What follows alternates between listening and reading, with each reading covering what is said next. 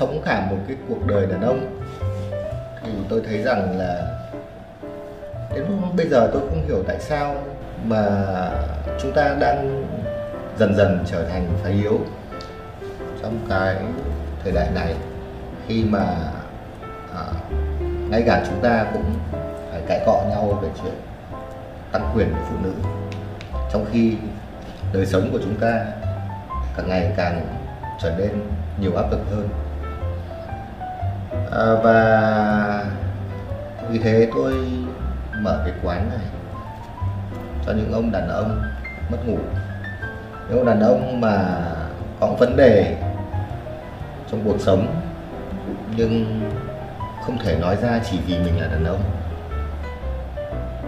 Quán của tôi sẽ mở vào khuya và công đến công uống công có thể nói chuyện với tôi bất cứ điều gì. Và tôi có sợ quán không đông khách hay không? Thực ra thì tôi có một số khách quen rồi. Tôi uh, năm nay uh, ở cái tuổi chơi vơi, ngoài 30, gần 40 Ở cái tuổi mà người ta bắt đầu phải uh, phải đặt lên bàn những thứ mà mình có được. Một vài người thì đặt chìa khóa nhà, nhiều người khác thì đặt chìa khóa xe. À, Cũng có người thì đặt uh, mắc cao su hoặc là đặt son môi gì đấy. Tôi tôi chả biết đặt cái gì cả vì trong túi tôi lúc thì có cái này lúc thì có cái kia. Tôi không có nhu cầu đặt những thứ đấy lên. Ờ, thế và dần dần thì tôi cảm thấy rằng là ừ thế nếu cứ cả mọi thứ của mình hay mình uh, phải được định giá bằng những thứ mình đặt móc ở trong túi đặt ra trên bàn thì nó thảm hại quá. Bởi vì có những lúc mà trong túi tôi chỉ có mỗi cái kẹo lạc thôi. Ờ, và khi nào mà trong túi tôi chỉ có mỗi cái kẹo lạc thôi, thì thường tôi sẽ ghé vào quán của ừ, lão phạm này. Bởi vì ở đấy thì lão ấy sẽ không yêu cầu tôi phải đặt cái gì lên bàn cả. Và thay vì thế thì xã- lão ấy sẽ mang cái gì đó của lão ấy đặt lên trước mặt tôi. Có thể là một cốc cà phê ngon một chén nước trà đặc mà cũng có thể là một câu chuyện nào đấy hoặc là một câu hỏi quái dị nào đấy mà lão ấy lượm lặt ở đâu đấy nhưng ít nhất thì tôi không phải đặt cái kẹo lạc của tôi lên bàn làm gì cả. À, tôi à? Tôi à, 30 tuổi Tam thập nhi lập Đến giờ này mà nhìn lại thì à, tôi thấy tôi cũng không còn gì để hối tiếc nữa rồi À, Nếu mà vợ đẹp con khôn hai tầng bốn bánh thì cũng không phải là vấn đề với tôi nữa rồi. Nhưng ờ, không hiểu sao sâu thâm tâm tôi cảm thấy mình không ổn Vô cùng không ổn. Tôi cũng không biết được là thật ra rốt cuộc thì, thì ờ, đàn ông sau khi chạy theo tất cả những cái điều mà xã hội xã hội gán ghép cho xong thì họ làm gì tiếp? Bạn bè tôi thì người thì ờ, đang phải đi chạy bộ quần quật tất cả các buổi sáng, người thì đang à, siêu tập xe, người thì siêu tập bạn gái. Có người thì à, siêu tập nợ nần, nhưng à, nhìn chung là sau 30 tuổi thì tôi thấy mọi thứ là vô nghĩa. Ờ, đây cũng là lý do mà tôi tìm đến quán của lão phạm.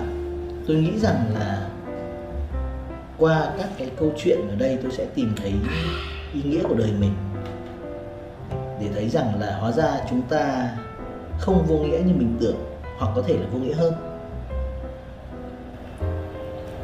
Tôi ờ, uh, 25 tuổi tôi uh, vừa được mọi người đánh giá là đàn ông bởi vì tôi uh, đã đi làm được mấy năm. Uh, tôi uh, ngủ dậy đi ra đường đi làm. Ờ, với tư cách là một người đàn ông trẻ uh, nhưng uh, với tôi ờ, tôi như tôi chưa hoàn toàn định nghĩa được khái niệm đàn ông. Ờ, và bất kể ờ, bất kể ban ngày mọi chuyện của tôi diễn ra như thế nào, nhịp sống của tôi nhanh đến đâu, thì đêm vẫn luôn là khoảng thời gian dài nhất với tôi. Là với tôi thì những quán bar, những lounge, những quán cà phê shisha, bóng cười đều ờ, đã qua hết rồi.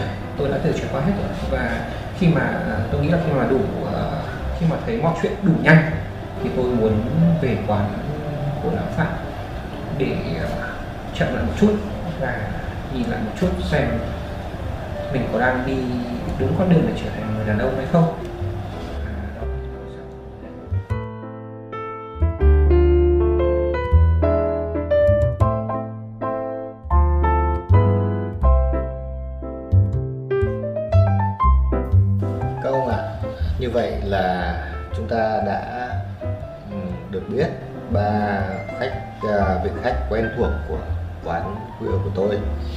À, và như các ông đã nghe đấy ba ông khách này đều có những vấn đề của mình. Nhưng họ lại luôn phủ nhận các cái vấn đề mà hàng ngày của họ vấn đề bản thân của họ. Có lẽ với ba ông khách này thì tôi sẽ thường xuyên đưa cho họ những câu hỏi để họ trả lời và qua đó các bạn có thể có được những hình dung. Đàn ông họ đối mặt với những câu hỏi của cuộc đời như thế nào? Uh, khách thì đã đến rồi. Bây giờ có lẽ ấy, tôi sẽ công khai mở quán từ hôm nay. Uh, câu chuyện hôm nay là cái gì? À, ông Gia Hiền ông ấy muốn rằng đến đây tôi sẽ đặt trước mặt ông cái gì đó.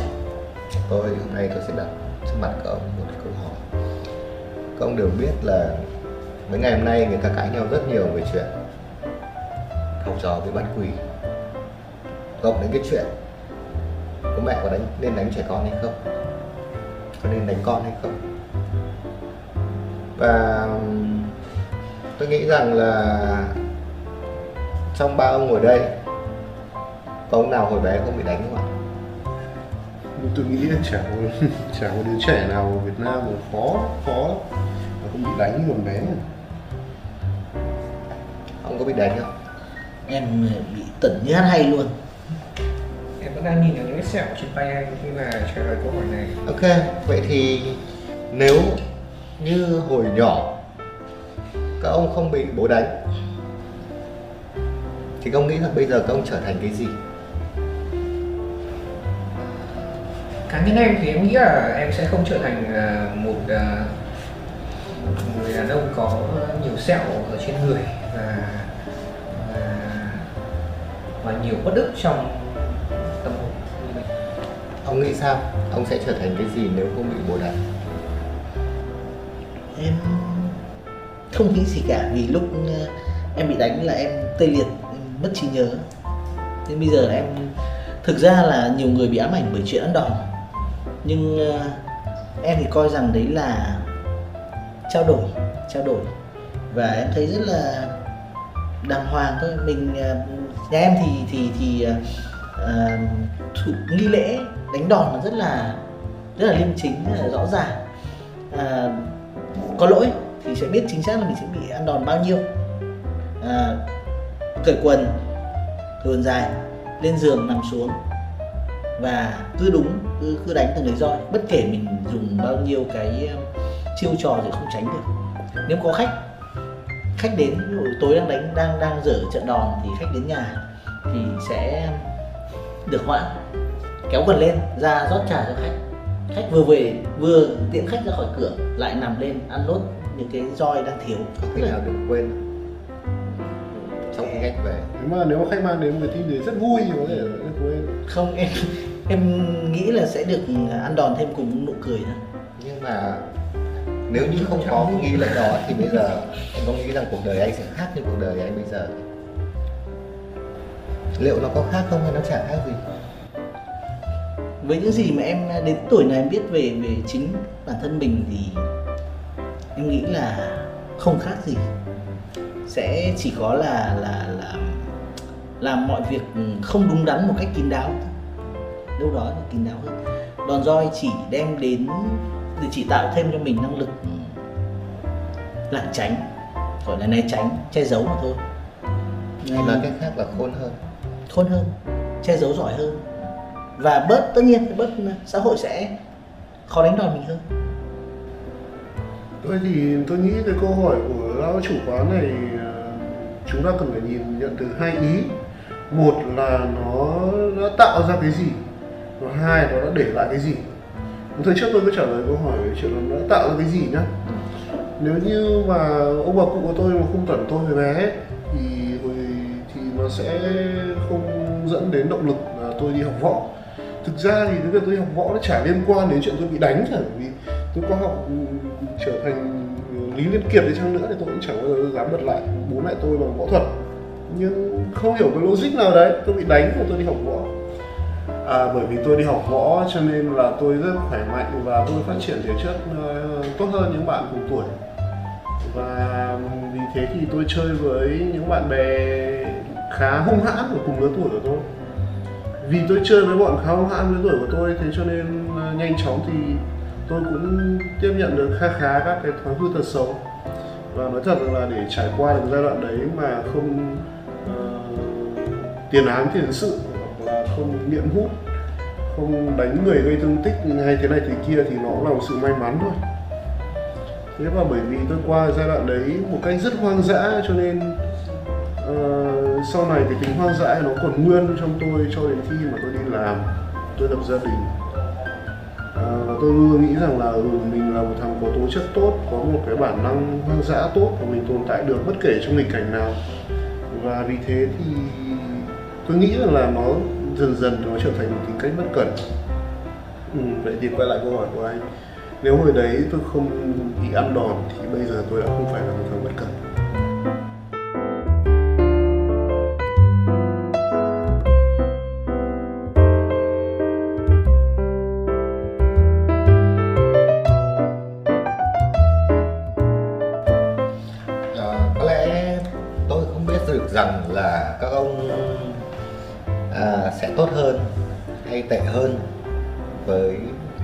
Ký ức đòn roi của mình. Tuy nhiên có một cái điều bộc lộ khá rõ ràng. À, ông huy thì có vẻ cũng tự hào về những cái sẹo của mình.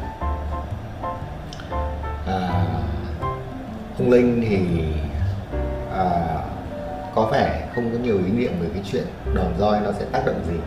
Nhưng à, ông cho đó là một phần của cuộc sống một phần của nghi thức trong cuộc sống một cái phần mà à, cũng mang tính chất trao đổi trong các mối quan hệ. À, và như vậy là ông nhìn bạo lực cũng khá là bình thản. Ông hiền thì à, mặc dù có vẻ à, hối tiếc vì đã trở thành một người bất cần như này nhưng tôi nghe giọng nói thì có vẻ tự hào về sự bất cần của mình. Vậy ở đây nó có một cái yếu tố một cái thuộc tính về giới rất rõ ràng. Là các ông đều có một cái sự ngầm nhấn mạnh bạo lực. Liệu có phải thế không? Các ông nếu như các ông cuộc sống của các ông không có bạo lực các ông có nghĩ là mình mất nam tính đi? Ừm, bây giờ tôi sẽ lại là người đầu tiên nói câu chuyện này bởi vì như tôi đã nói ở trên là chúng ta cần phải nói hết ý. Tạo ra thứ gì và để lại thứ gì đòn roi và bạo lực nó tạo ra sự ờ, bất cẩn của tôi sự ờ, tổn thương của huy hay sự tê liệt một phần nào đấy ở linh. Và tôi nghĩ rằng về mặt bản chất dù vết dù gì đi chăng nữa dù theo hướng nào thì đấy đều là những vết sẹo. Đó là thứ nó để lại. Nó như thể rằng là người ta huấn luyện một con chó bằng bằng bằng bằng một chiếc vòng điện. Vậy và bất kể sau này một cơn nhói lên nào đấy quanh vùng cổ thì con chó nó, sẽ nhớ về chuyện từ đấy đi kèm với một mình này đấy là một dạng sẹo. Bởi vì không có một trận đòn roi nào mà nó không nhằm một mục đích gì cả. Nếu không phải để răn đe thì để ghi nhớ cho cái đứa trẻ đấy rằng quyền lực là gì? Chỉ đơn giản là chút giận thôi đó là mình ý thức thể hiện rằng quyền lực là gì? Quyền lực là sức mạnh quyền lực là cơ bắp quyền lực là tao to hơn mày. Vậy thì nó để lại một nó để lại những vết sẹo. Chúng ta sẽ nhìn vào những vết sẹo của mình như thế nào. Đó là sự phát triển sau này của mỗi người. Đến một lúc nào đó thì ông sẽ nhìn rằng ừ, những vết sẹo cũng đẹp. Nó cũng đẹp bởi vì những vết sẹo này nó tránh cho tôi những vết sẹo khác. Đó là một cái nhìn nhận nhưng có thể có những vết sẹo sẽ quá nhiều đến mức trở thành một sự căm ghét giống như ông linh.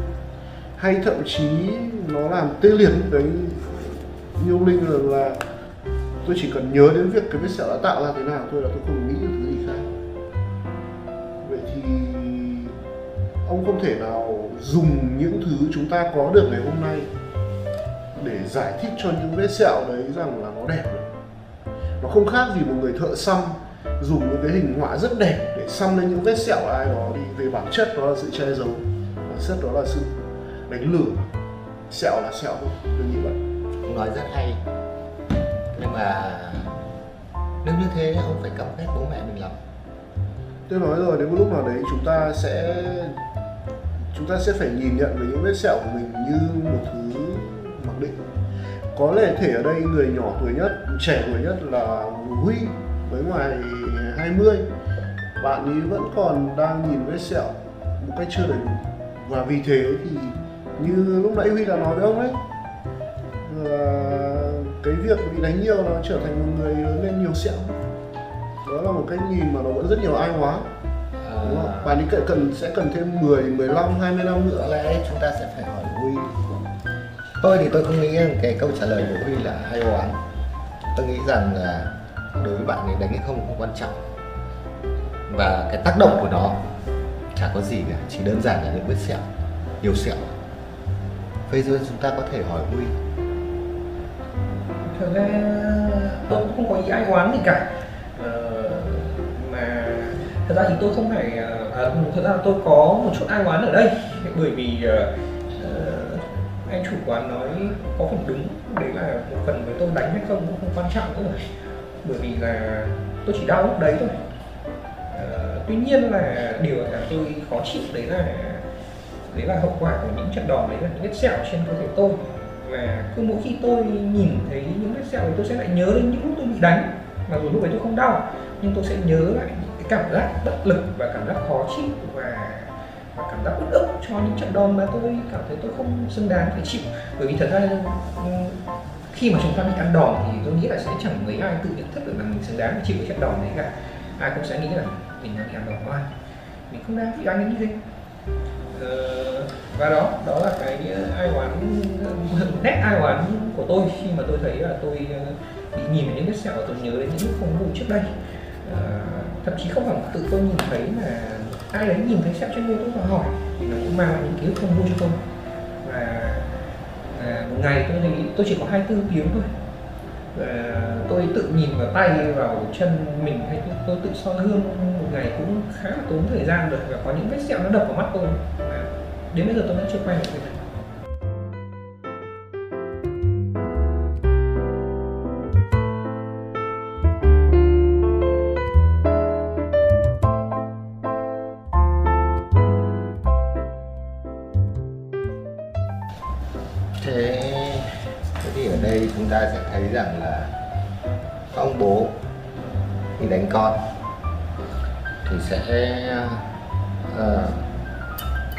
Mang tính chất là một sự trừng phạt.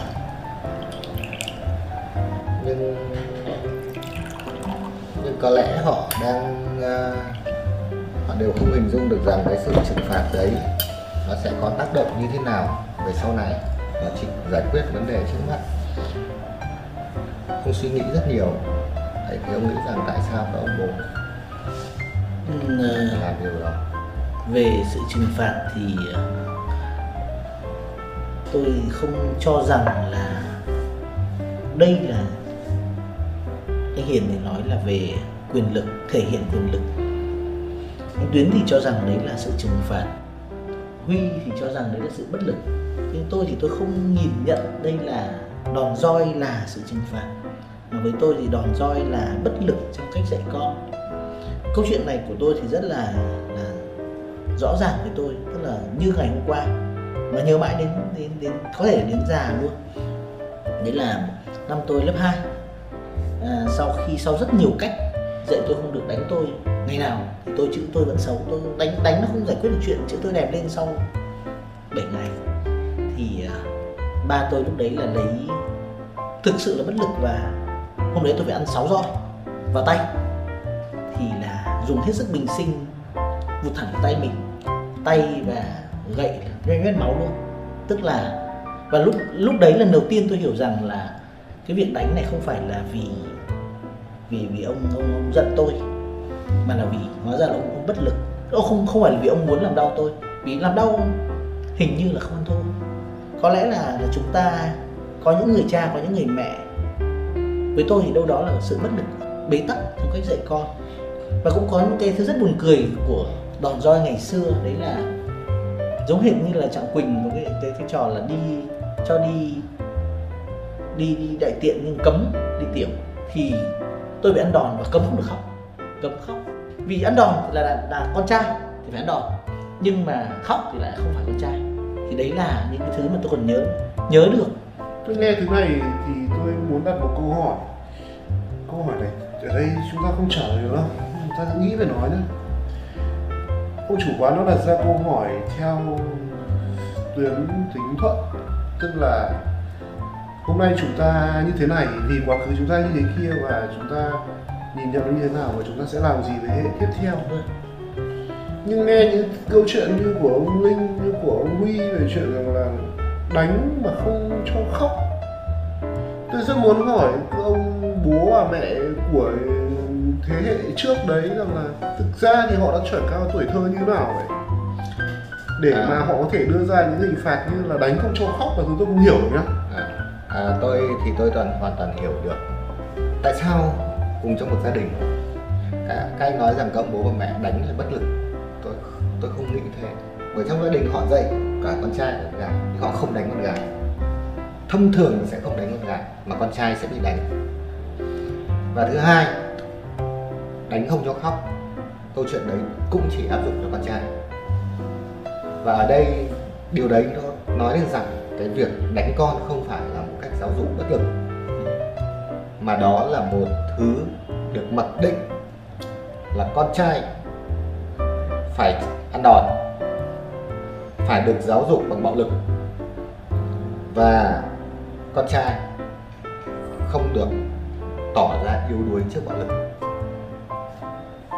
thông có nghĩ rằng là ông Hiền đặt cái câu hỏi tại sao các thế hệ bố mẹ trước đều như thế? Thế đến bây giờ ông có cho phép con trai ông tỏ ra yếu đuối trước bạo lực không? Câu hỏi hay. Tôi muốn con tôi um, tôi muốn con tôi mạnh mẽ. Và rõ ràng là việc đối mặt với bạo lực là một trong những thứ mà rèn luyện nên sự mạnh mẽ đó. Và khi anh hỏi thế thì tôi mới giật mình tôi nhận ra rằng là ừ, mặc dù tôi đã chưa bao giờ đánh con và tôi quyết định rằng tôi sẽ không bao giờ đánh nó thì tôi đã hoặc trực tiếp hoặc âm thầm mong muốn nó bước vào nhiều cuộc chiến. Và với tâm thế sẵn sàng để nó phải chịu đau với tâm thế cho rằng là việc đau đấy sẽ rèn luyện người đàn ông của nó. Và, và với ngày hôm nay với cái câu hỏi này tôi mới nhận ra là ừ thế thì nó có khác thì tôi đánh nó đâu và có khi nó còn ác hơn ý bởi vì nếu như tôi đánh nó ít nữa tôi còn kiểm soát được việc là đánh đau đến đâu. Ông chủ quán này là nguy hiểm ông chủ quán này rất nguy hiểm. Ôi cho tôi xin, xin thêm mấy lời trả và ngày xưa ấy, ông quá nguy hiểm. bởi vì ngày xưa ấy, anh tự nguyện điệp võ đúng rồi. Còn con anh bây giờ anh không đánh nó anh phải dụ dỗ nó điệp võ và cuối cùng là cả anh muốn bản thân mình cũng như muốn con mình điệp võ mạnh mẽ chủ động trước bạo lực. Bằng bạo lực.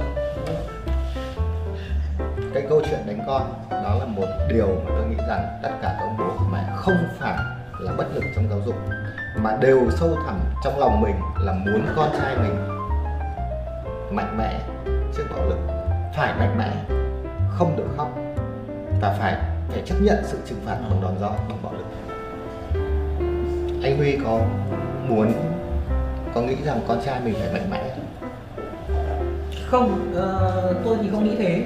Cá nhân tôi uh, bây giờ trong câu chuyện này và, và với quan điểm của tôi bây giờ thì tôi nghĩ uh, tôi sẽ không bao giờ đánh con mình. Ừ, bất kể nó là con trai hay con gái và bất kể nó hư đến đâu. Đấy là quan điểm của tôi vì tôi không muốn là uh, tôi nghĩ là nếu nó hư thì khi nó lớn lên nó sẽ phải chịu trách nhiệm với những hành động của nó.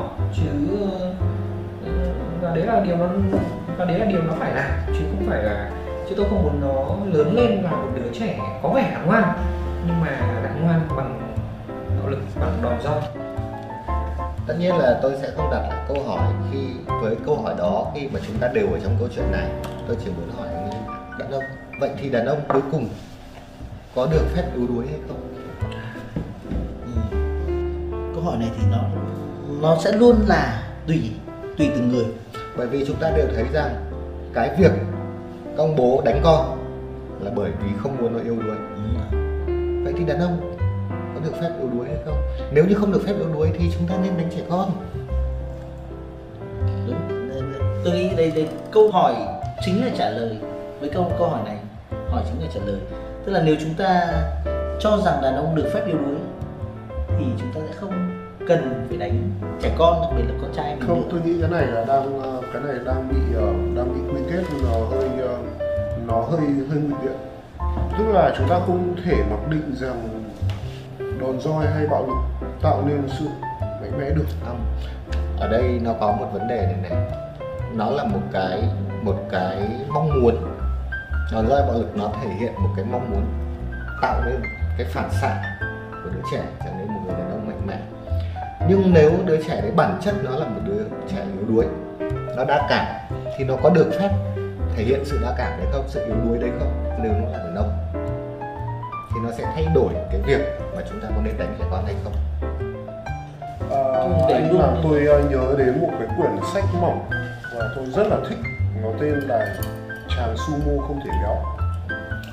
Nó viết về một cậu ờ, cậu thiếu niên mười mấy tuổi và cậu ấy có một thể trạng rất là gầy gò và nhút nhát và tất cả mọi thứ nhưng cậu ấy một ngày kia thì cậu ấy lưu lạc đến một cái ờ, võ quán sumo. Ở Nhật thì nó có những cái võ quán chuyên để đào tạo cho sumo. Và khi mà nhìn thấy những cái đấu sĩ sumo to lớn, mạnh mẽ thế thì cậu ấy rất là muốn trở thành đấu sĩ sumo. Nhưng mà để trở thành đấu sĩ sumo thì việc đầu tiên là phải ăn được, phải to béo. Nhưng thể trạng của người không cho phép cậu ấy ăn được. Cứ ăn vào là luôn ra và không thể to béo này rất là buồn rầu với cái, với với cái tương lai mờ mịt của mình không thể trở thành người đàn ông mạnh mẽ. Người đàn ông mạnh mẽ, chứ không phải một võ sĩ sumo nhé thế rồi cuối cùng thì cái ông thầy của cái lò rượu võ sumo đấy đã đào tạo cho cậu ấy, và cuối cùng thì ờ, cho cậu ấy hiểu được bản chất của câu chuyện bằng một cái, một một vài cái phương pháp thiền để có nhìn vào nội tâm của cậu ấy. Tóm lại là thì thấy rằng là cái việc trở thành một võ sĩ sumo và việc trở thành người đang mạnh mẽ nó không nó không hoàn toàn nằm trong nhau. Người võ sĩ sumo có thể là người mạnh mẽ nhưng người mạnh mẽ không nhất thiết phải là võ sĩ sumo. Và cái tinh thần của cái võ sĩ sumo đấy mới là thứ mà tôi cần cần có. Vì thế mà sách này có tên là chàng sumo trẻ béo tôi cho rằng là ừ chúng ta ờ, việc trở thành một chiến binh theo cái nghĩa là có nắm đấm có cơ bắp có những cuộc giao chiến là một công thức khá phổ quát và và và và và thực ra thì tương đối dễ dàng. Và nếu chúng ta loại bỏ thứ đấy đi, chúng ta bảo làm thế. Vậy thì nếu mà cứ nói chuyện bằng mồm làm thế nào để một thằng bé nó có thể trở thành một người đàn ông được thì đúng là rất khó, đúng là rất khó. Nhưng ờ, trong suốt nhiều thế hệ, cha ông của chúng ta đã mặc định với cái với cái lối giải dễ dàng đấy. Ờ, tôi nghĩ rằng là đôi khi họ cũng tìm đến những cái cách giải khác đấy ví dụ như chuyện rằng là họ vẽ ra một mẫu đàn ông khác. Một mẫu đàn ông uh, uh, nho nhã chẳng hạn. Và tao là người nho nhã quân tử uh, đụng thủ khẩu không đụng thủ là kiểu như vậy. Và cái bọn mà đánh nhau là bọn võ biển kiểu như vậy. Và họ vẫn được rất là xếp hạng cao trong cái thứ bậc của đàn ông đấy nhưng tôi cho rằng là cũng như chuyện rằng là xem chỉ có nắm đấm với luyện người đàn ông ấy, thì cái việc chỉ có sự nho nhã mới tạo ra một loài ông thanh cao. Nó cũng là một dạng ờ, quá tải khác.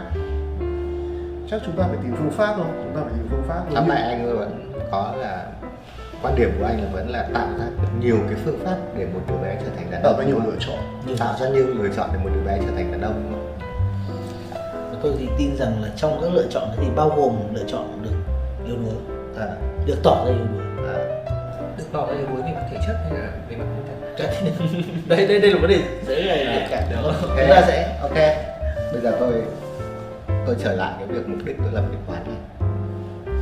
Chúng ta đều thấy các nhà nữ quyền đều phản ứng lại cái việc phải trở thành đàn bà của đàn bà. Tại sao các anh không phản ứng lại cái việc phải trở thành đàn ông của một đứa con trai? Mà cứ bắt là nó phải bằng đàn ông nhưng có thể bằng cách này sao chúng ta lại khác với phụ nữ ở chỗ để thể hiện đơn quyền là chống lại cái việc phải trở thành đàn bà? Bởi vì trong từ điển của đàn ông mà tôi hiểu được thì ờ, anh là một thằng đàn bà là một câu chửi một câu sỉ nhục. Anh, các anh có nghĩ thế không?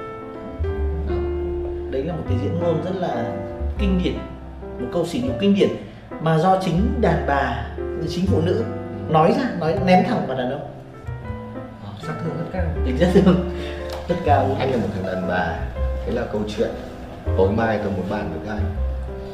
Và hôm nay thì à, thực ra tôi đã đạt được cái cái tìm được cái câu trả lời cho mình. Tôi nghĩ rằng là đến khi nào bản thân chúng ta thực sự từ bỏ cái mong muốn những đứa trẻ những đứa trẻ con trai lớn lên buộc phải trở thành đàn ông mạnh mẽ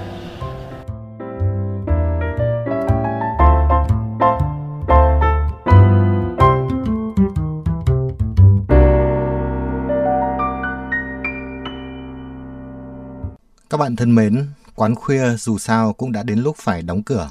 Hẹn gặp lại các bạn trong những chương trình sau.